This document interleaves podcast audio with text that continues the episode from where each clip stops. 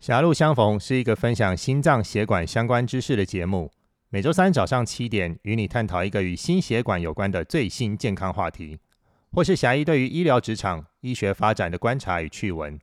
欢迎订阅我们的频道，并且留言加五星好评，我们会精选留言在节目中回答，期待念到你的留言哦。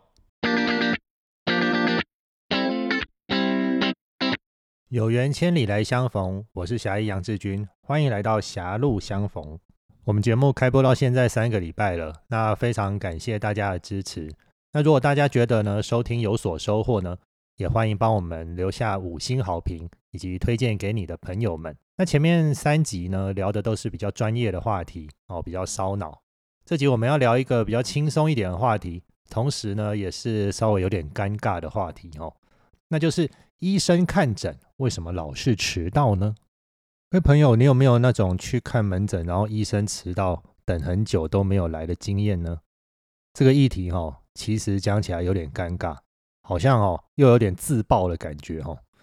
那所以我们今天就比较单纯，把我作为普通人，还有作为医生两种不同身份的不同感受来跟你分享一下。那先从讲一个我小时候的故事开始好了。那我最早呢对医院有印象是跟我哥还有我妈去三军总医院看眼睛。我哥因为小时候的一场意外，他眼睛有受伤过。据说那场意外是这样哦，我哥拿橡皮筋还有发夹要射我，要射我了。那你想象一下哦，小时候我们要射橡皮筋都怎样？像弹弓啊，橡皮筋我们要射橡皮筋都怎样？就是那个一手用大拇指撑开啊，如果你要射一个弹珠出去，就用那个东西把它撑开，然后拿在眼睛前面嘛，闭着一只眼睛瞄准对方嘛。然后我哥可能是哦，他在放手的时候一个滑掉，还是他放错手指哦，这个橡皮筋哦，他这个发夹没有射出去，他回弹过来就就射到自己的眼睛了啦。那后来好像角膜跟水晶体都有点受伤，现在看起来是不影响视力了。我看他打电动还是做心导管都还是很犀利啊。不过据我妈所说，哦，他当时候那时候差一点就瞎掉了，所以常常要去看医生。那时候帮我哥眼睛开刀的医生好像是三军总医院的眼科主任之类的。我的印象就是每次我陪我哥去看那边的门诊都要等非常久。大家有没有去过三军总医院呢？他现在在内内湖那边嘛，总院区。现在下面那个商场美食街哦，超级漂亮。不过三十年前还没有这样的水准。我对三总的儿时印象呢有三个。第一个是开门进去就有一股很浓很浓的消毒水味，那其实我觉得那是还蛮香的啦。不知道是有没有有病，觉得消毒水味很香哦。那就是你开门进去啊，那个。呃，那个冷气的玻璃门一打开，你进去哦，医院到了，好香，是不是有点变态啊？那第二个印象就是候诊区对面的墙壁上，它有一排罐子哦，里面装了各种泡着药水的毒蛇啦、蝎子啦等等哦，我超喜欢看那些罐子的。那第三个就是，如果等太久的话，我在那边靠腰，我妈就会带我去里面的合作社买面包吃。对。就是那种福利社合作社，各位有没有去过那种军方的合作社？如果没去过，你可以想象一下，我们这个七八零年代的小学啊，里面那种福利社，反正呢，每次都要等很久就对了。我妈说有一次还等了三个小时，医生才来。啊，看哦，就看很快，不到三分钟就结束了。你看，等了三个小时，但是看啪啪啪，三分钟就结束了。你问的话，护理师就会说。啊，医生还在开刀啊，还在开会啊什么的啊，要等一下才会来。后来我长大以后呢，特别是自己当了医生以后，就理解这种理由有时候呢，不见得是真的。那像医院的门诊，它就分早诊、下午诊和夜诊。医生门诊迟到的理由呢，我把它分成正常版还有隐藏版两种。正常版就是你也听说过的，开刀啊、开会啊、好延迟的这一种。那如果真的是开刀，那就很无奈了哦，因为手术本身时间变数就很大嘛，然后再加上开刀房它也不是你的，你要跟大家一起排，然后有时候别人或者别科的排程或者急诊刀又会影响到你的排程，那也就没办法。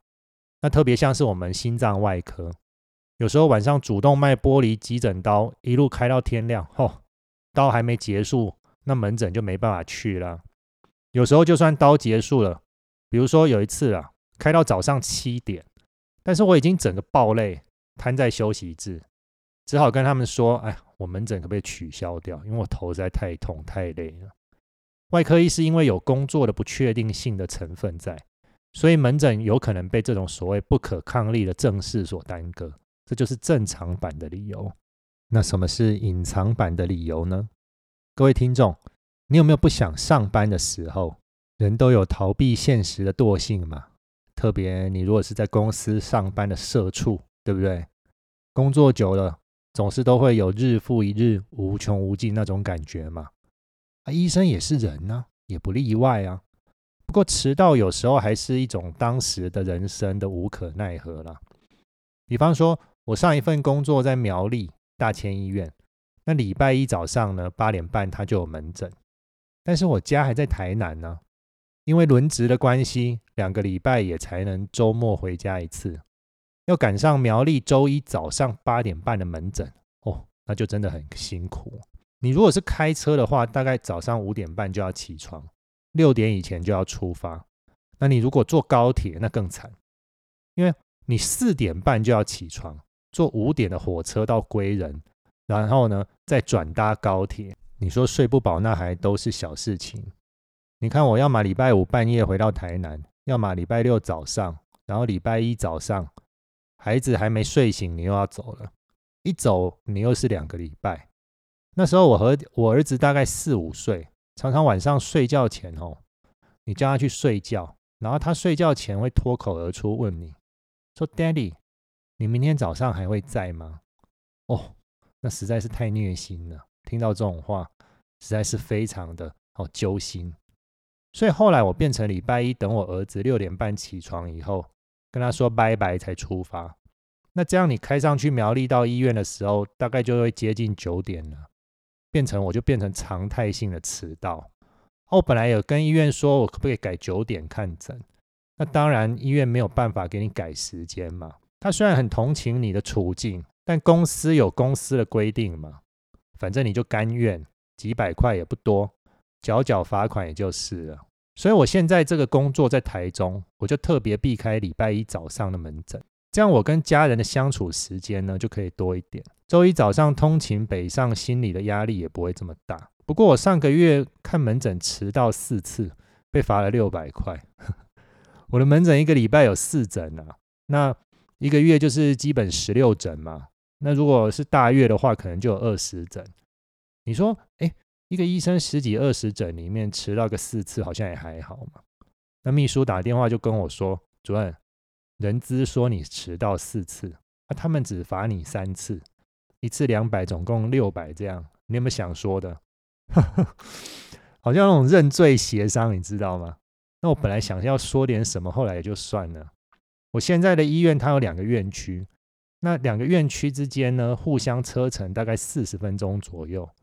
跨院区的夜诊你要准时赶到，那就是很刚好了。有一次下超级大雨啊。还有像前几天、前一阵子哦，那个台风天呢，那小巷子里面哦塞满车子。然后如果你有去医院，你就知道，如果一下雨哦，那个车位就非常难停。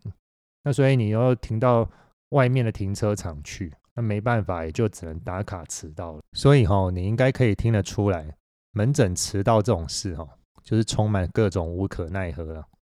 对医生来说呢，他也有各种的不得已。那如果对公司或者是对医院来讲，他也只能用罚钱这种方式来提醒你。那对病人来说呢？不管你的理由是正常版的理由还是隐藏版的理由，那病人都是要等嘛，他都是看诊延延迟的受害者嘛。你说这有没有得解呢？这个局要怎么破呢？